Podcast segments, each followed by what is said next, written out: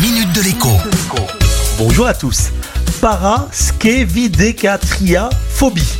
Oui, ce dont vous souffrez aujourd'hui, c'est de la paraskevidécatria-phobie. Autrement dit, la peur du vendredi 13, bien sûr, que la superstition considère comme un jour de malheur.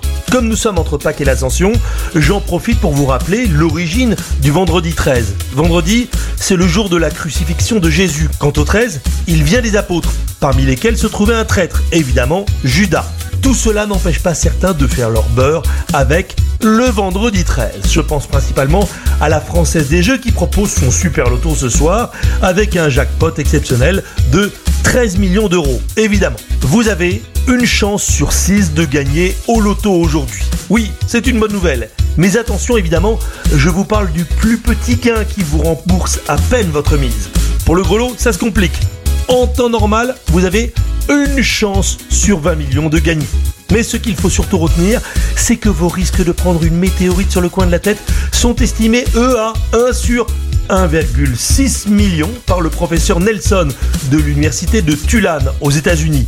Alan Harris, un astronome, américain aussi, estime lui ce risque à 1 sur 700 000. Autrement dit, vos chances de gagner au loto sont 10 à 30 fois inférieures à votre risque d'être frappé par un morceau de comète au cours de votre vie. Que cela ne vous ôte pas tout le plaisir tout de même quand vous validerez votre grille tout à l'heure. À lundi. La minute de l'écho avec Jean-Baptiste Giraud sur radioscoop.com et application mobile Radioscoop.